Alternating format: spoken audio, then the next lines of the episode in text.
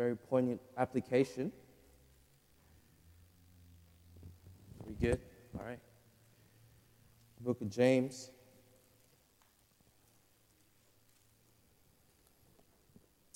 James chapter 5, verse 16 says this: "Confess your faults one to another, and pray one for another, that ye may be healed. The effectual fervent prayer of a righteous man availeth much." And verse 17 continues on the thought. "Elias was a man subject to like passions as we are, and he prayed earnestly that it would not rain, and it rained not on the earth by the space of 3 years and 6 months." Verse 18. "And he prayed again, and the heaven gave rain, and the earth brought forth her fruit." So now let's turn to 1 Kings chapter 18. And what we're going to do is we're going to explore that little statement. And as we know through the Scriptures, the things written aforetime were written for our learning. And so some things that we like to really just consider this evening, and if you like taking notes, our notes tonight is entitled Prayer Paired with Practicality. Prayer paired with practicality. And at 1 Kings chapter 18, verse 30, says this.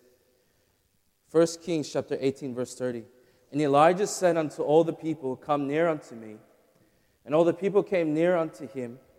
And he repaired the altar of the Lord that was broken down. And Elijah took 12 stones according to the number of the tribe of the sons of Jacob, unto whom the word of the Lord came, saying, Israel shall be thy name." Verse 32 of 1 Kings chapter 18. "And with the stones he built an altar in the name of the Lord. And he made a trench about the altar as great as would contain 2 measures of seed.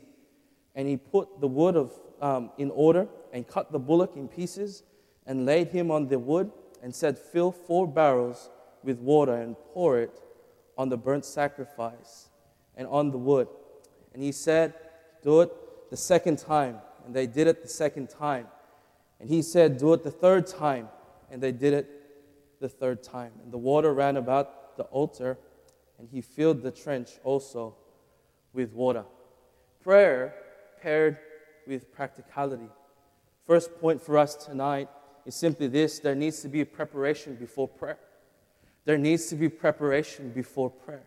Oftentimes when we come to church, we sing songs. And those times of songs and the songs that we sing ought to be in our hearts, just permeating before we get into a time of preaching or even a time of prayer. There's an importance in regards to that, and we spoke about that a little bit last week. But there needs to be preparation before prayer. And verse 30 says this: "And Elijah said unto the people, Come near unto me. And all the people came near unto him." And it doesn't say, "And he told them to repair the altar." Is that what the Bible says? No, it says this: "And he repaired the altar. And he repaired the altar of the Lord that was broken down." Andrew Murray, in his book, With Christ in the School of Prayer, writes, "Jesus never taught his disciples how to preach, only how to pray. The disciples have been with Christ, they've seen him pray. They had learned to understand something of a connection between his wondrous life in public and his secret life of prayer. They had learned to believe in him as master in the art of prayer. None could pray like him. And so they came to him with the request, Lord, teach us to pray." Do you want to know do you want to know the secret of being a godly person in your life? Do you want to know how people could stand up behind this pulpit right here and preach some great sermons and speak to you about the Bible and really just open up the Bible like you've never seen it before? Do you know how they've done that? They've done that because they're prepared in prayer. There needs to be a preparation before you pray. And sometimes if we're not careful, even tonight, church, and I know Wednesday night is a time of prayer. We understand that. And I know everyone here prays at least once a week. But if we're not careful, we can just let things come aside and just allow the altar to be broken down. And not the sense that you're not using it. Not the sense that it's just falling apart because it's exposed to nature. But to the point where you're not reverencing it the way that we should. Does that make sense? You're not putting the truth behind your prayer. And the practicality of prayer really stems firstly that we need to prepare for prayer. Before Elijah prayed, there was a repairing of the altar that was broken. And see, the passages that we're just reading is really coincides with what we read in the book of James. The beginning of the book of James talked about how he was like passions as we are, and he prayed and the rain stopped. This happened midway through. Understand at this point, the rain had not come down. It's already been 3.5 years, and the rain hasn't come down yet. And at this point, he's challenging the prophets of Baal on the Mount of Carmel. At this point, everyone's weary, they're thirsty, they've gone probably paying a lot of money for water. But there was preparations that needed to be made. Not only did he prepare the altar, but if you look through from verses 32 to 35, there's a couple of things that he did. He took a set of 12 stones. He took a set of 12 stones to represent the tribes. And this will all make sense when he prays, okay? Just keep that in mind. He gets the 12 stones and he represents the 12 tribes of Israel. And now he's placed it in an altar and into this I guess, monument right there. Not only did he take 12 stones, he makes a trench. Again, not the people didn't make this. He did. The prophet did this. Elijah did this. It continues on. He made a trench, and there was a certain width of the trench. And then he had to either cut the wood, but place the wood in a certain place. Not only that, after he's done that work, he takes the bullock, this cow, and the Bible easily passes through what he did. It's interesting how they do this. In verse 33, it said this. 1 Kings 18:33, and he put the wood in order, and it says this, and cut the bullock in pieces, and laid him on the wood. And for us, it seems like that's very easy to do. But if you've ever carved anything, if you've ever cut meat, it's a very difficult process. There was work. There was labor. Labor before the prayer. And it's interesting because he says something to the people, and he says this, and said, fill 4 barrels with water and pour it on the what? Read what the Bible says. It says here, pour it on the raw meat. Is that what it says? It says, pour it on the burnt sacrifice. Read your Bible. That's what it says. To him, God's already answered the prayer. To him, he's already understood that this pieces of meat, this bullock, this sacrifice is not going to be raw by the end of it. It's going to be a burnt sacrifice. By faith, he's already prepared himself. By faith, you guys see that? It's just so amazing how God does that, eh?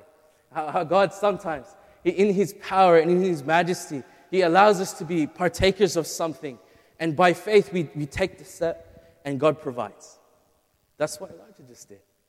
That's exactly how Elijah acted. Why? Because there was preparation before prayer. There will be times in our life when we will need to renew and repair our altar. See, today we don't have these monuments, but we have this. Today we can look good on the outside, but really, in all essence, we could be shamefully broken and torn apart inside. And if we're not careful, we'll go to prayer the way that we always do and not recognize how holy, how precious, how amazing this activity is. And we don't go to it in faith. Sometimes we say things because we say things. Like, I love you because we just say I love you every time we see each other. But the value in preparation allows you to see in faith. Let's continue on. So there's preparation before prayer. And there's a posture of the prayer. There's a posture of the prayer. In verse 36, you're doing well tonight. And it came to pass at the time of the offering of the evening sacrifice that Elijah the prophet came near and said, Lord God of Abraham, Isaac, and of Israel, Let it be known this day that thou art God in Israel, and that I am thy servant, and that I have done all these things at thy word. Verse 37, hear me, O Lord. Hear me, that this people may know that thou art the Lord God, and that thou hast turned their heart back again. The posture of prayer. Does the Bible evidence whether Elijah was standing up or sitting down or kneeling when he prayed? No, it doesn't. But there are certain things that came out of his mouth that show me, as a student of the Word of God, and should show you, as a student of the Word of God, that Elijah had a posture that said, less of me and more of thee. I want you guys to see this. It says this in verse 36. At the time of the offering of the evening sacrifice. There are many commentators that would state certain things about this, but I was reading throughout this week about it, and one of the commentators stated this. This time he chose, so this is talking about Elijah. He chose this time that he might unite his prayers with the prayers of godly Jews at Jerusalem, who at that time assembled together to pray. He waited until the others would be praying, and so at that time he prayed. It's a really cool concept if you ever think about it. It's like the sweet-smelling savor that goes up into the air. And the more and more candles that you have, or the more and more essential oils you dip into that water, many drops you hit, it permeates the room even more. And he said to himself, you know what, the best time to do this, it's a time of the evening sacrifices, because I know my brothers and my sisters will be praying. Does that make sense? There was a posture in his prayer. I'm just one of them. I'm just a servant. I'm no better than anybody else here. God has just used me to be a voice, a mouthpiece. God has used me to do some miracles, but in all essence, God, you are God. And he makes this statement. He says, You are you're Lord God of Abraham, Isaac, and of Israel. He makes that statement. When he's praying, everybody around him is listening. They've just watched him do all the things that they're repairing of the altar. They've just watched him put the water on, slaughter the bullock. They just poured 3 times water all over the ground. And they heard him say, the God of Abraham, Isaac, and of Israel. You say, what's the big deal about that? Well, he's just reminding them that they're there because of God. Let me remind us, as he talks and he prays to God, he's actually reminding everybody else. You're the God of Abraham, Isaac. You're our history. Because of you, we have this history. But it's interesting, he builds on that concept. And he goes a little bit more and says, let it be known this day. Let it be known this day that thou art God in Israel. So firstly, you have to understand that as he postures in prayer, the Lord was a Lord of the past generations. But then he also prayed. As he prayed, he showed the relevance of God in this day. God, you've done some miraculous things in the past. God, you've done some great things in the last 25 years. But I understand your immense power of what you've done in the past, but today you are still our God. You are the God that will allow us to do far more greater things, will allow us to do things that our forefathers could not do. God, you're the God of today. You see that posture? It's beautiful. We'll continue on. It says here, he actually positioned himself in servanthood, and I mentioned that a little bit earlier, that I am thy servant, and that I have done all these things at thy word. You see his posture. He's not saying, look at me, I prayed, and 3 years later, man, you guys are still looking for water. It hasn't rained yet. He didn't say that. He said, so that they understand that I'm your servant, and everything I've done was because you told me to do it. The restraining of rain, the challenge with the prophets of Baal, the water that was poured, was God's direction and not himself. Because sometimes it's easy to point at a man and say, they're successful because of that man. Very easy to do that. It's like many people in business, right? You're hitting your goals. You're doing great things, and people can look at you and say, "Because of you, you know, we're making this much money. Congratulations." But Elijah didn't want that state. Elijah wanted to say, you know what, God, I'm just a servant of you. I'm nobody. I'm not even doing it in my own power. This power is from you. And so his posture of prayer has always been, as he prayed this prayer, was about God. God, you are the God of our history, but you are the God of today. God, you're the God of my life, and you're the one leading me to do the things I'm doing now. But let's look at this last bit of his prayer. It says this in verse 37. Hear me, O Lord, hear me, that this people may know that thou art the Lord God, and that thou hast turned their hearts back again. So what's such a big deal about that? Elijah stated his purpose. His purpose was simply this. God, I just want them to turn back to you. And I don't want them to turn around and say, you know what, I got right because I heard a sermon from this preacher at this conference. No. I got right because God spoke to my heart through his word. And now I'm making a decision. He wanted that to happen. And he said this, that this people may know that thou art the Lord God, and that thou hast turned their heart back again. It had nothing to do with him. Elijah's posture in prayer was to bring glory to the Almighty,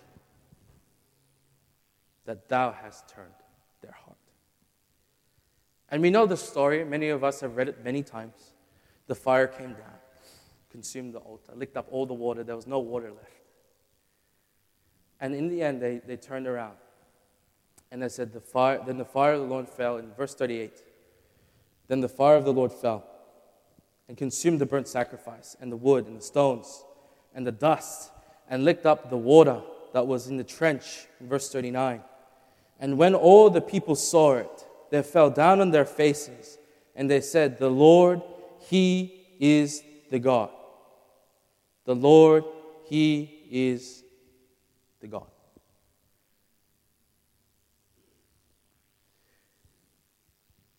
The last point is simply this, and I'm not going to go belabor the point for us tonight. It's simply this.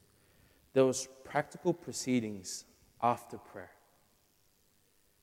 See, there was a preparation for prayer. There was a posture in his prayer. But afterwards, his job wasn't finished.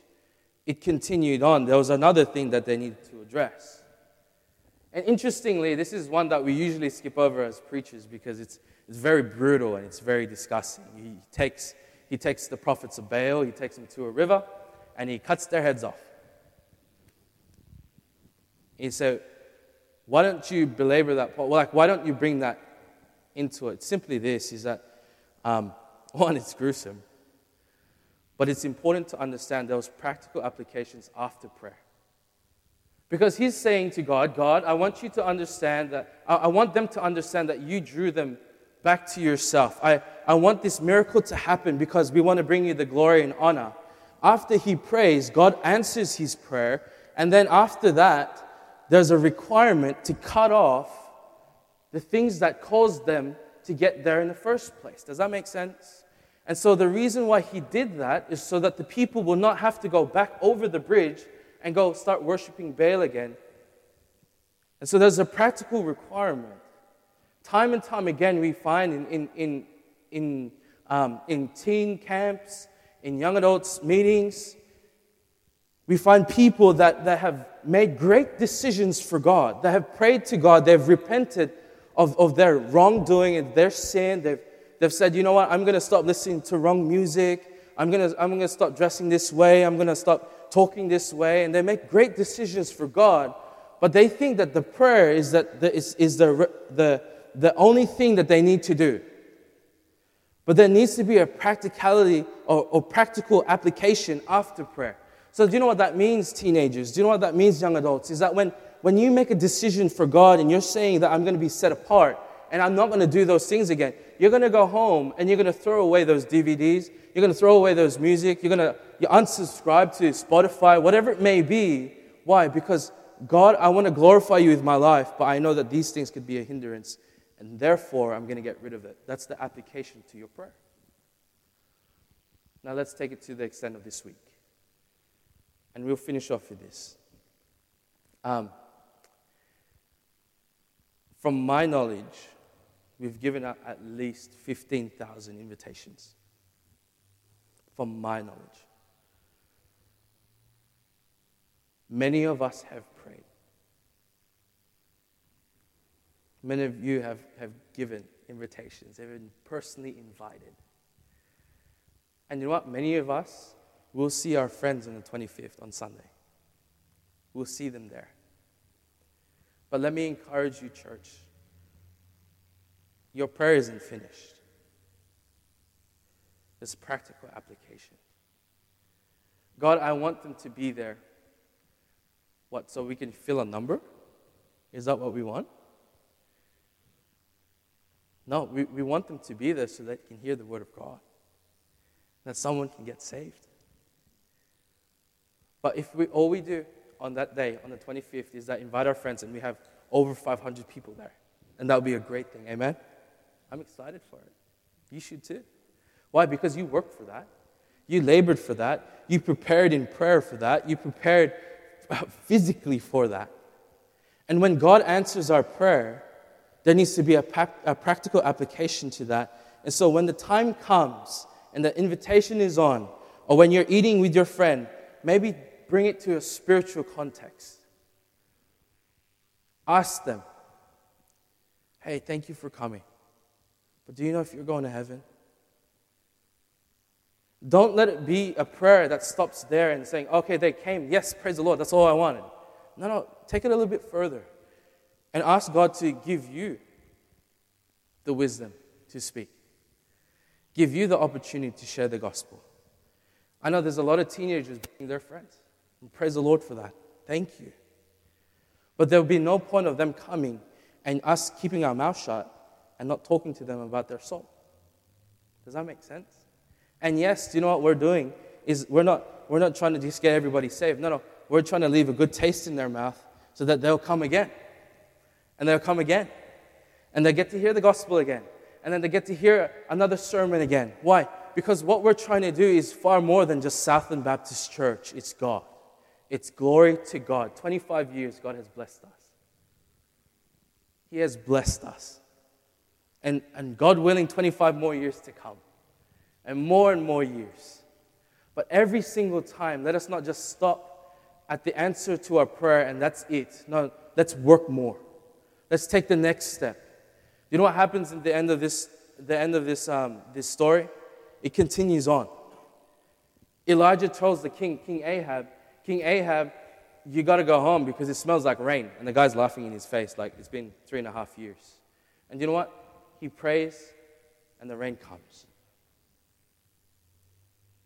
So now let's go back to our first verse and we finish off with this. I know you guys listened very well. Thank you. It says this in verse 16. James chapter 5 verse 16. Confess your faults one to another and pray one for another that ye may be healed. The effectual fervent prayer of a righteous man availeth much. I tell you why it availeth much. Because there was a preparation in his prayer. There was a posture in his prayer. But then there's a practical application after his prayer. There's a continuation of his faith. There's a continuation in the reliance of God. Amen? Hopefully that made sense to you. It blessed me as I studied it. Let's pray. Father, we thank you again for your grace. Thank you, Lord, for giving us the time to study the Bible. And Lord, just to, I guess, get some truth from the Word of God and Elijah. And I pray, Lord, that you just bless us again as we take our time this evening to pray and to pray for what is going to be a great week. And Lord, we know and we trust that you do a tremendous work on Sunday.